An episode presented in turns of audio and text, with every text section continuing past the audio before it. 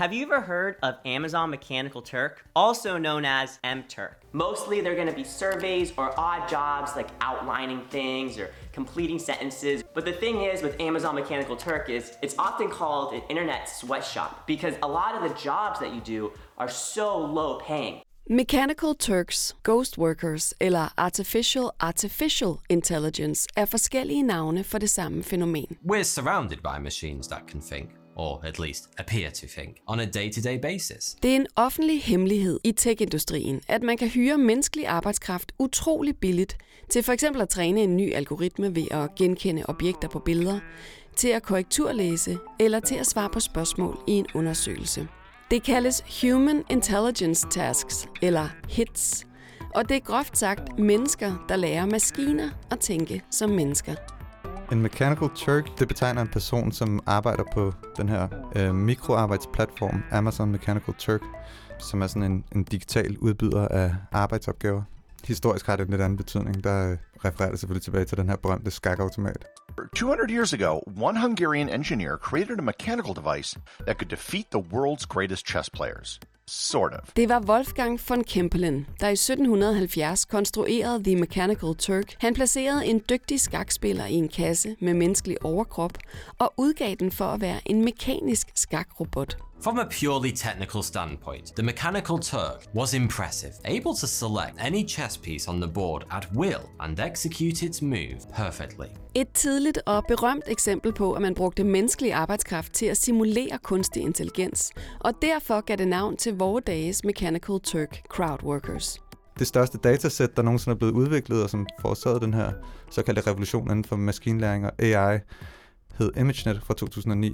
Det er stadig guldstandarden i dag. Jeg mener, det er det, det, er det træningsdatasæt, som, som bliver brugt til at, til at træne algoritmer og udvikle nye former for kunstig intelligens. Og det blev jo lavet, hvad skal man sige, øh, af arbejdere i 147 forskellige lande.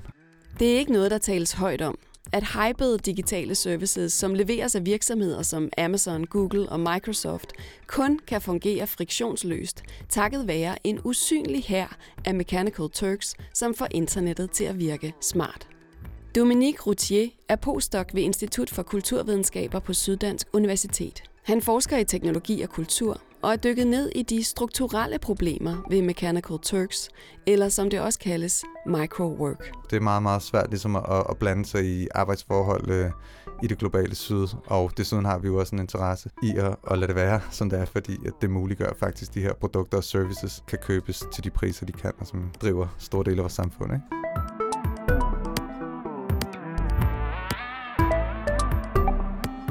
Fortællingen om superintelligente maskiner, der løser morgendagens problemer, i virkeligheden med til at overskygge omkostningerne for den her af mennesker, som faktisk står bag de smarte kunstig intelligensløsninger. Og hvordan kan man tale om etisk ansvarlig kunstig intelligens, hvis den i realiteten udføres af en voksende global underklasse? Jeg hedder Marie Høst, og du lytter til Blinde Vinkler.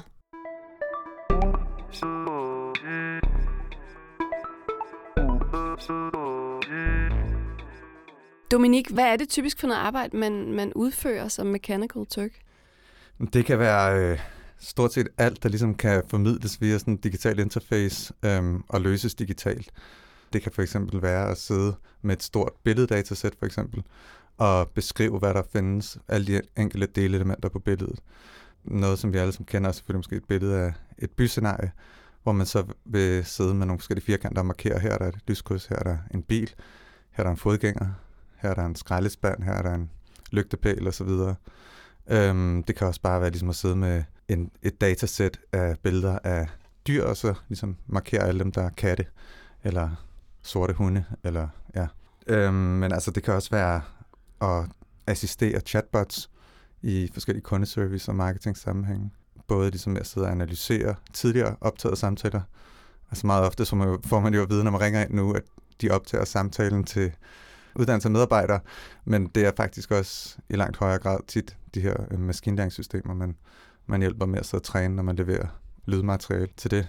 Det her, som du nævner nu, det er jo noget, hvor man ligesom hjælper øh, med at træne en kunstig intelligens. Og hvad er det, hvad er det en kunstig intelligens eller machine learning systemer ikke kan som udgangspunkt, som mennesker kan hjælpe med? Jamen, der er mange ting. Altså man kan sige, jeg tror sådan helt grundlæggende, så har øh, en eller er maskinlæringssystemer jo kode, og øh, de har ikke den samme forståelse for kontekst og grænser, øh, som vi mennesker har. Øh, så det handler jo meget om at definere. Man definerer ligesom en opgave for den her øh, maskine, og forsøger at lave nogle algoritmer, der der kan løse de her opgaver. Det er ikke altid, de kan det, fordi de for eksempel mangler en klar forståelse af, hvad det er, øh, der menes med kat.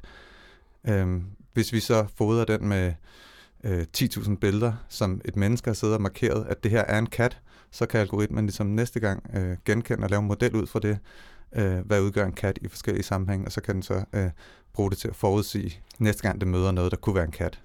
Men det tror jeg ikke, der er særlig mange mennesker, der ved, når de bruger teknologien, at det ikke er en øh, super intelligent maskine, men rent faktisk menneske et eller andet sted i verden, der sidder og siger, at det der er en kat, det der er ikke en kat.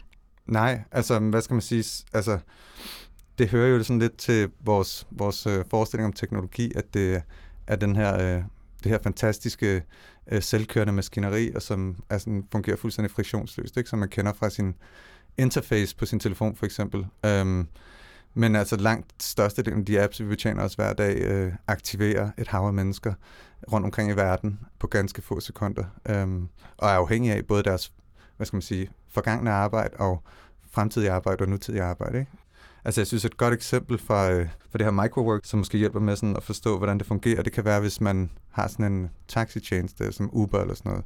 Hvis man bestiller en tur med en chauffør, og chaufføren, lad os sige, han for eksempel har barberet skægget af, øhm, så kan øh, kameraet i hans bil ligesom have svært ved at genkende, om det er ham, og så vil den så sende øh, et lille rødt flag til, øh, ind til Uber, som så sender den videre til en person, der skal verificere, at det her rent faktisk den rigtige person, der er på vej ud for at hente en kunde. Øhm, og alt sammen foregår jo i løbet af, altså i real time nærmest, øh, splitsekunder. Øh, så inden chaufføren når frem til kunden, så kan der sidde en arbejder i Colombia, ligesom har klikket her, den er god nok. Det er den samme fyr, øh, det kan man se på øjenbrynene, eller... Ja, det er manuel med ja, skæg. præcis. Ja, okay. Så det sker jo måske, altså der, der findes en bog, der hedder Ghostwork, som også bruger det her eksempel, eller hvor jeg har eksemplet fra, og Øhm, de beskriver, at selvom det kun måske sker en ud af 100 gange, at chaufføren ser så anderledes ud, så øh, når man gør det op over alle de ture, som Uber kører på en dag, så er det alligevel 13.000 gange om dagen. Ikke?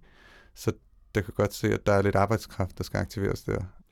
Og bare for at dykke lidt ned i, hvordan det her det foregår. De her mennesker, som, som mange ikke kender til, Mechanical Turks eller Ghost Workers, som de også bliver kaldt. Jeg har også hørt dem blive kaldt Artificial, Artificial Intelligence, altså kunstig, kunstig intelligens, ja. hvilket sådan lidt beskriver også, hvordan det på en eller anden måde føles lidt som snyd. Men hvordan, øh, altså, hvordan, hvordan bliver man det? Hvordan foregår det, når man, øh, når man arbejder som, som Mechanical Turk? Jamen altså, først og fremmest så er det jo et meget sjovt udtryk, det er jo Jeff Bezos, altså stifteren af Amazon, der øh, selv kalder sin, sin service det, ikke? Altså kunstig, kunstig intelligens.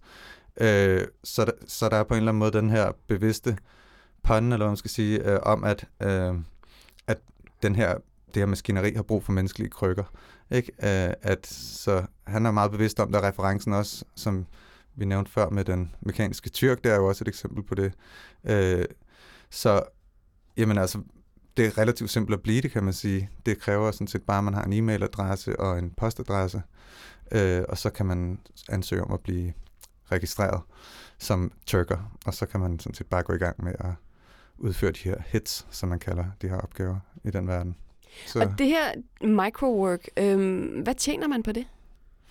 Jamen, det er jo sådan virkelig et godt spørgsmål, fordi at øh, dels er det meget forskelligt øh, fra platform til platform og fra job til job på de her platforme, men altså et typisk hit eller en typisk opgave vil være lønnet fra alt fra 0,1 dollars eller sådan ganske få cents til øh, op til flere dollars for en opgave. Øh, så det er sådan set ret afhængigt af, hvor, hvor dygtig man er til at navigere på de her platforme, hvor meget man er på, og, og hvor god man er til at løse de her opgaver. Um, men altså, generelt kan man sige, at nogle af de tal, som jeg har set på, øh, peger på, at man tjener utrolig lidt. Altså, øh, en undersøgelse, som var ret omfattende, som jeg så, peger på, at man tjener helt ned til 2 dollars i timen i gennemsnit. Det er sjovt nok ikke det, man hører. Nu var jeg inde på YouTube, bare lige at se sådan øh, om Mechanical Turks, og der er sådan noget, ah, find your side hustle, I made so much money, bla bla bla.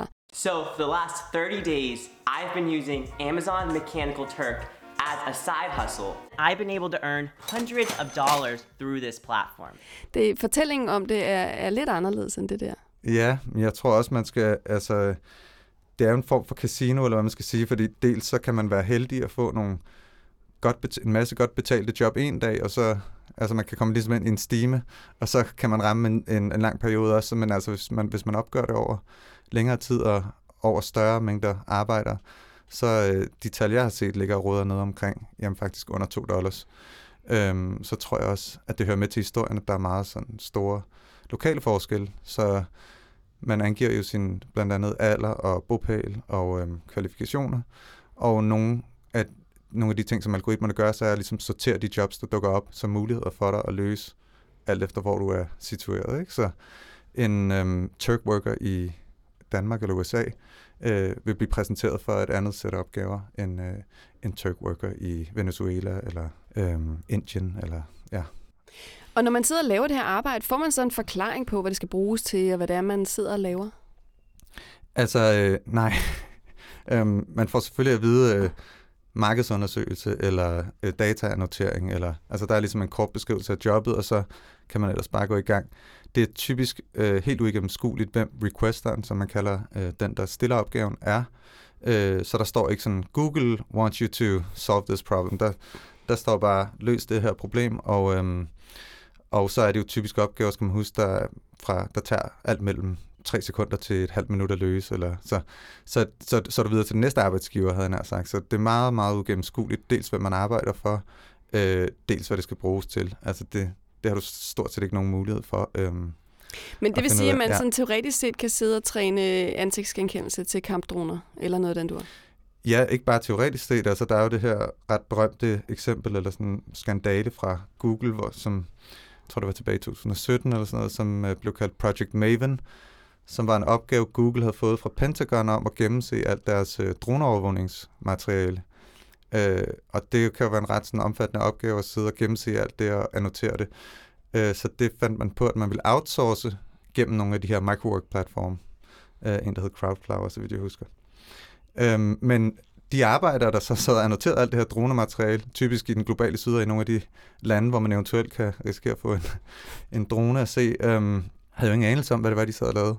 Og heller ikke arbejderne på Google, der sendte det her materiale videre, havde fået at vide, hvad det drejede sig om. Så da arbejderne på Google fandt ud af det, så afsted kom det selvfølgelig en mindre skandale i virksomheden. Øhm, der er også mange Mechanical Turks, der arbejder som, øh, som content moderators. Det, det, er, altså, det er jo et helt andet aspekt af det på en eller anden måde, som, som jo også er meget udbredt, og som gør, at øh, vores søgeresultater ikke dukker op med henretninger og børneporno og andre ting, øhm, eller vores newsfeed, eller på vores sociale medier. Øhm, så der sidder virkelig mange mennesker, øh, og, og hvad skal man sige, hver dag ligesom at sortere det her indhold fra. Og det foregår typisk også via de her, øh, ved den her form for outsourcing, via de her microwork-platform. Og udover, nu har vi talt meget om den økonomiske udbytning, øh, eller underbetaling, og det her det er så ligesom en, det er der lidt en ekstra dimension, som også er det her affektive, øh, en affektiv udbytning, ikke? At øh, der sidder ligesom nogle mennesker og sørger for, at vores øh, online-oplevelser kan være øh, saniteret, eller øh, mens de så måske øh, øh, lider af posttraumatisk stress, øh, fordi de har siddet og set for mange henrettelsesvideoer, eller andre grimme ting. Ja, det er Så- simpelthen et menneskeligt filter. Ja, det er nemlig et menneskeligt filter, og øh, det er blandt andet sådan noget, som kunstig intelligens kan have svært ved. Ikke? Altså, den vil jo så scanne, typisk vil man have en, en algoritme, der scanner øh, alt content, og så vil den øh, ligesom rejse et rødt flag, når der er noget, som den har brug for nogle mennesker, de skal kaste et blik på. Ikke? Hvor mange over hele verden laver den her type arbejde? Ved du det? Eller ved man det? Ja, altså, eller nej.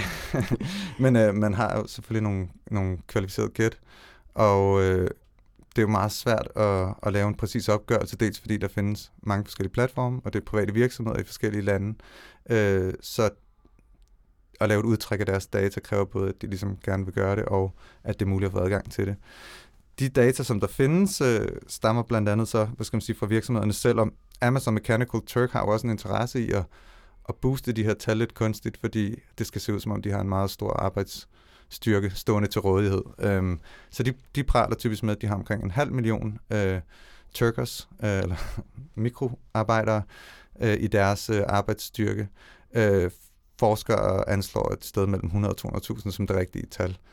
Øh, men altså som sagt, Amazon Mechanical Turk er bare en af mange. Og øh, de tal, som jeg har set på sådan global plan, de bedste tal, jeg har set, har, har anstået, at der har været omkring øh, mellem 1 og 3 millioner arbejdere. Men det er altså tal, det her helt tilbage fra 2012, og det, det var Verdensbankens tal. Øhm, og givet at den her tendens ser ud til ligesom at fortsætte, så tror jeg, det tal skal væsentligt højere op i dag. Øhm, altså, for, for at blive registreret som, som mikroarbejder på de fleste platforme, kræver det, at man også har en, en verificerbar postadresse, og øh, mange steder i øh, den mere sådan informelle del af, af arbejdsmarkedet i, i det globale syd, der er det ikke sikkert, at man nødvendigvis har det. Øh, og så er det faktisk gået hen og blevet sådan lidt en handelsvare, at øh, nogen har en verificeret account til Amazon Mechanical Turk, som de kan bruge til at logge på med at tjene penge, og så sælger man faktisk den, eller tager måske en del af folks indtægter for, at de får lov at bruge den. Øh, så man kan sagtens forestille sig et scenarie, hvor der er flere arbejdere, der deles om det samme login, øh, hvilket så også ligesom kan være med til at puste de her numre eller tal øh, lidt højere op, ikke? Ja, og så får de så endnu mindre, fordi ja, nogen så tager de cut så, af... Ja, så hvad skal man sige, hvis man så på det øh, lønstatistisk, så ville det være med til at trække lønnen nedad, og hvis man så på det med, hvor mange arbejdere, der ville det være trække det opad, ikke?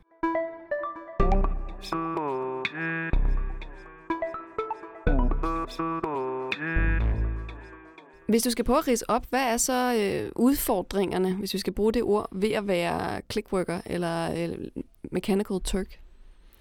Jamen, der er jo den udfordring, at man ikke rigtig ved, hvad ens arbejdsgiver er. Eller det vil sige, at man måske har øh, mellem 100 og 500 arbejdsgiver i løbet af en, en arbejdsdag.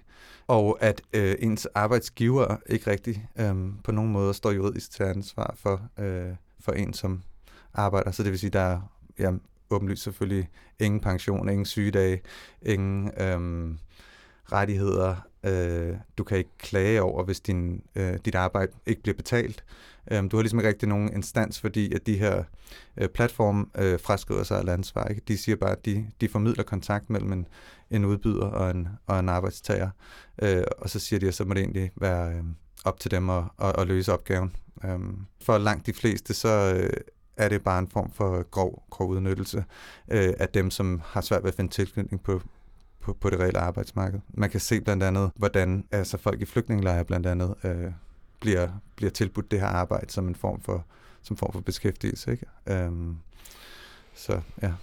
En anden Mechanical Turk-opgave, det er jo de her captures, eller recaptures, som mange kender. Øhm, hvad er det, de gør, og hvad er det, vi hjælper med, dybest set? Jamen, altså, CAPTCHA, det står for Completely Auto- Automated um, Turing Test, uh, eller noget af den stil, Public ikke? Turing Public Test. Turing Test, tak. uh, og Turing-testen var jo sådan, hvad skal man sige, en af de her berømte øh, forsøg på, øh, også, om man kunne skelne mellem øh, kunstig intelligens og, og menneskelig intelligens. Øh, så det, den ligesom illustrerer, er jo nogle grænsetilfælde, hvor, hvor hvor for at kunne, kunne løse det her, så, så, så kræver det, at du er et menneske efter sine. Ikke? Så, det, så de bliver typisk brugt øh, for at undgå bots, øh, spammer ens hjemmeside eller ødelægger ens online services. Øh, men, men det de så også øh, reelt bliver brugt til, er også ligesom, øh, i hvert fald senere hen i historien, er ligesom også, at de bliver brugt til at, øh, som en form for øh, distribueret microwork, øh, som så øh, en form for gratis, gratis arbejdskraft, som vi alle sammen øh, dagligt deltager i. Øh. Ja, for bare lige for at forklare, det er jo de her små bitte opgaver, man nogle gange bliver bedt om at løse, inden man, øh, man skal videre på en hjemmeside eller et eller andet. Det er, øh, så skal man kigge på nogen og sige, hvor mange lyskryds er der her, og hvor mange traktorer er der her, og så videre, ikke? Ja, lige præcis. Øh, jamen, jeg tror, alle kender det her med øh, klik på alle lyskryds, eller klik på alle øh, flyvemaskiner, eller alle postkasser, eller sådan noget. Og øh, en meget stor del af det her øh, øh, arbejde fodrer jo direkte ind i, øh, øh, hvad skal man sige, øh, den her drøm om selvkørende biler. Ikke? Så det er simpelthen øh, hvad skal man sige, træningsdatasæt, øh, som bliver brugt i, i bilindustrien til at, til at lave de her øh, automatiserede køretøjer. Hvorfor? Øhm, det bringer os ind til sådan et lidt, lidt større spørgsmål, fordi det er måske ikke alle, der ved, at de træner selvkørende biler, når de, når de i virkeligheden udfylder en capture. Øhm, og det, og det, det, der undrer mig ved hele den her øh, industri på en eller anden måde, det er, at den er lidt hemmelig. Hvorfor er det, at virksomheder vil have os til at tro, at noget er teknologi, når det i virkeligheden er mennesker, der udfører arbejdet? Jamen, det er et godt spørgsmål. Altså, jeg tror, øh, langt hen ad vejen, så tror jeg, forklaringen skal findes i, øh, Øh, den her form for venture capitalism, eller altså den her venture kapital måden, som mange af de her startups bliver fundet på, er ved at øh, pitche øh, deres nyeste produkt, eller idé om deres nyeste produkt, eller deres målsætning, til en række investorer, som så smider penge i. Øh, og det, man køber ind i langt hen ad vejen, er jo meget ofte en form for øh, illusion, ikke? Altså, det er simpelthen sådan et billede på, hvad fremtiden vil bringe. Så øh, altså, Uber er igen et godt eksempel, ikke? som jo startede med og, og sige, at inden for fem år, tror jeg, de sagde i 2009, eller sådan, der ville de have selvkørende biler på gaden, ikke? Øh, som kørte rundt og samlede kunder op og afleverede dem, hvor de skulle hen. Det er jo så, jeg ved ikke, 12-13 år senere jo stadig ikke sket. Men det gjorde, at der var en masse investorer, der var villige til at smide en masse kapital i det her og blive ved med det, selvom forretningen faktisk kørte med massivt underskud i, det, i over et 10. Ikke? Så ja, jeg tror helt klart, at de her tech-virksomheder har en interesse i øh, simpelthen at, at tiltrække kapital ved at sælge, sælge en eller anden form for, for drøm. Og hvad, hvad er problemet i den drøm? Altså den her fortælling om AI som det her superpotente værktøj, der skal løse alle vores problemer? Jamen, det er vel i og for sig ikke noget øh, problem i, eller man skal sige det. altså, øh, folk må jo ligesom øh, underholde de fantasier, som de har lyst til. Der, hvor det måske bliver et problem, er, når det sker på bekostning eller på ryggen af, af en masse dårligt betalte arbejdere. Hvilke eksempler er der på sådan noget decideret snyd? altså, hvor man siger, at det her det er en teknologi, der gør det, men i virkeligheden er det mennesker? Jamen, det er der sådan set øh, masser af eksempler på. Jeg ved ikke rigtigt, om, man kan, om jeg vil bruge ordet snyd for, for øh, det er jo sådan set bare en del af den helt sådan integreret øh, del af den måde, som vores moderne teknologi fungerer på herunder, det vi kalder kunstig intelligens. Øh, der findes stort set ikke en applikation på din telefon, som ikke på en eller anden måde gør brug af det her. Øh, så snyd ved jeg ikke, om jeg vil kalde det, men, men øh, altså, der har jo været mange eksempler, hvor det har været sådan en lille smule komisk, som for eksempel de her fortogsrobotter, tror jeg det var i Berkeley, tæt ved San Francisco, hvor øh, de skulle kunne bringe mad ud af sig selv, og så viste det sig jo selvfølgelig, at øh, de sad og blev fjernstyret af nogle arbejdere i Colombia.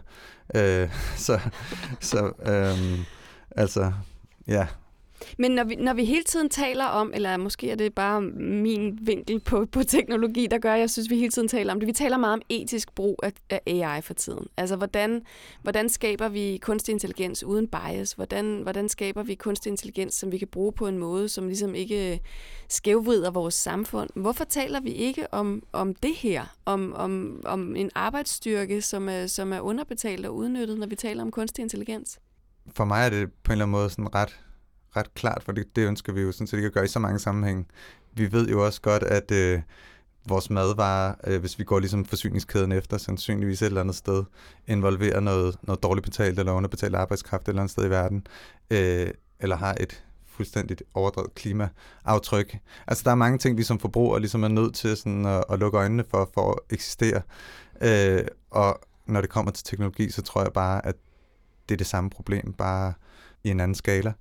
Men altså, mere konkret, så tror jeg også bare, at øh, det er jo ikke så meget vores problem her i Vesten, som det er et problem for, for folk andre steder. Øhm, så det er meget belejligt ligesom at fokusere på øh, ting som bias eller privacy eller sådan ting, øh, når vi taler om det. Og så ligesom lukke øjnene lidt for, hvordan, øh, hvordan vi når overhovedet til at diskutere de problemstillinger. En anden ting, vi taler, vi taler meget om, det er jo det her med kunstig intelligens, der øh, erstatter mennesker, erstatter jobs. Øhm, men, men er det helt er det helt rigtigt fortalt? Altså, det lyder som om, at kunstig intelligens skaber rigtig mange jobs. Det er måske bare ikke den type jobs, vi havde forestillet os. Jamen, det tror jeg er en ret god måde at sige det på, for øh, altså, øh, der har jo været de her meget sådan øh, med jævne intervaller siden, jamen, siden 1950'erne, tror jeg, de her meget øh, lidt overdrevne prognoser omkring, nu kommer robotterne og tager vores arbejde, og det kommer sådan... Øh, i, i nogle intervaller, altså 10 års intervaller eller sådan noget, så er alle avisforsider rødet, for så er der kommet en ny rapport, som, som laver nogle fremskrivninger, øh, og de viser sig typisk at være øh, meget misvisende. Den seneste rapport, som jeg stadig ser figurere øh, i forskningen, er en såkaldt Oxford-rapport, hedder den fra 2014, tror jeg det var, øh, som, som forudsagde, at op mod 43 procent af, af alle jobs i den vestlige verden vil forsvinde som følge af automatisering og AI inden for, jeg tror det var et år 10 eller sådan noget. Ikke? Um, det har vist sig slet ikke at være tilfældet. Jeg tror, at det, der sker, som du også meget rigtigt ligesom, øh, peger på, øh, er, at der sker en, en omorganisering og en redistribuering af det her arbejde. AI og altså sådan automatisering mere generelt, tror jeg, handler meget mere om at bryde arbejdet ned øh, i dele, så dels maskiner kan løse en stor del af det, og øh, de dele, som den ikke kan, kan løses af, af øh, underbetalt, meget sådan rutinepræget arbejdskraft. Jeg læste Tim O'Reilly, han, han skrev, uh, The Matrix got it wrong. Humans aren't batteries for the Matrix, we're computer chips. Jamen, det tror jeg da på en eller anden måde er, er meget rigtigt. Altså, øh, øh, jeg tror, man skal huske på, at AI øh, er jo i bund og grund, altså nu når man, tit, man taler tit om AI og automatisering i et og samme åndedrag, det tror jeg, der er en grund til, fordi at øh, AI er jo dybest set bare en, en lidt mere kompleks måde øh, at forsøge at, at erstatte menneskelig arbejdskraft på. Ikke? Øhm, så, så man taler tit om, at nu skal AI løse alle vores problemer og fremtidens problemer fra, fra klima til arbejdsløshed til fattigdom. Og, øh, men realiteten er jo sådan set, at langt de fleste, langt den største brug af AI går ud på at økonomisere med arbejdskraften. Ikke? Den går ud på øh, at gøre tingene billigere, mere effektivt, og det betyder for det meste med, med færre på lønningslisten. Øh, så, så der er på en eller anden måde sådan et, et grundlæggende paradoks der, øh, inden for den her AI-tænkning, at man, man simpelthen ligesom glemmer at se på, sådan, jamen, hvad, hvad, er, hvad er det egentlig, den her teknologi gør øh, samfundsmæssigt set, ikke? Men, men er brugen af Mechanical Turks en overgang? Altså er det lige nu, at vi som mennesker skal lære maskiner at tænke som mennesker? Altså lærer de det ikke, og så er vi over den hurdle? Øhm, jeg tror desværre ikke, det er en overgang. Tværtimod, så tror jeg, at det er et fænomen, som vi kommer til at se i kraftig vækst de næste par år her, også med de veje, som vindene ligesom blæser på de finansielle og økonomiske markeder. Øhm, en meget, meget stor vækst i de her øh, digitale arbejdsmarkeder er sket, altså man skal huske, det, det hele er opstået i kølvandet på finanskrisen 2008-2009. Øhm, Mechanical Turk blev ganske vist åbnet i 2005, men fik først en, en rigtig sådan en stor øhm, base eller tilvækst i arbejder der efter finanskrisen i 2007-2008. Venezuela for eksempel er også et andet godt eksempel på et land, der har været sådan øh, økonomisk bankerot, og hvor en meget stor del af, af middelklassen så øh, lige pludselig så sig selv nødsaget til at arbejde øh, for de her digitale platforme for at få deres løn udbetalt i dollars i stedet for i deres lokale valuta, hvor der var sådan en million procent inflation. Så, ikke? Så, så der er en klar sammenhæng mellem de her forskellige sådan mere strukturelle økonomiske kriser og så tilvæksten i den her sektor af, af lavt betalt arbejde. Øh, alt ser ud til, at den tendens vil fortsætte.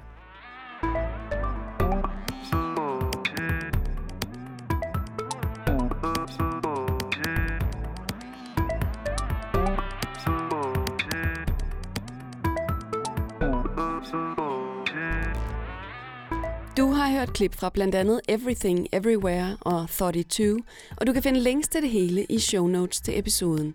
Podcasten Blinde Vinkler er produceret af Ingeniørforeningen Ida og IT-branchen og udviklet i samarbejde med Tina Ryven Andersen og Rune Fik Hansen. Den er tilrettelagt, redigeret og beværtet af mig. Jeg hedder Marie Høst.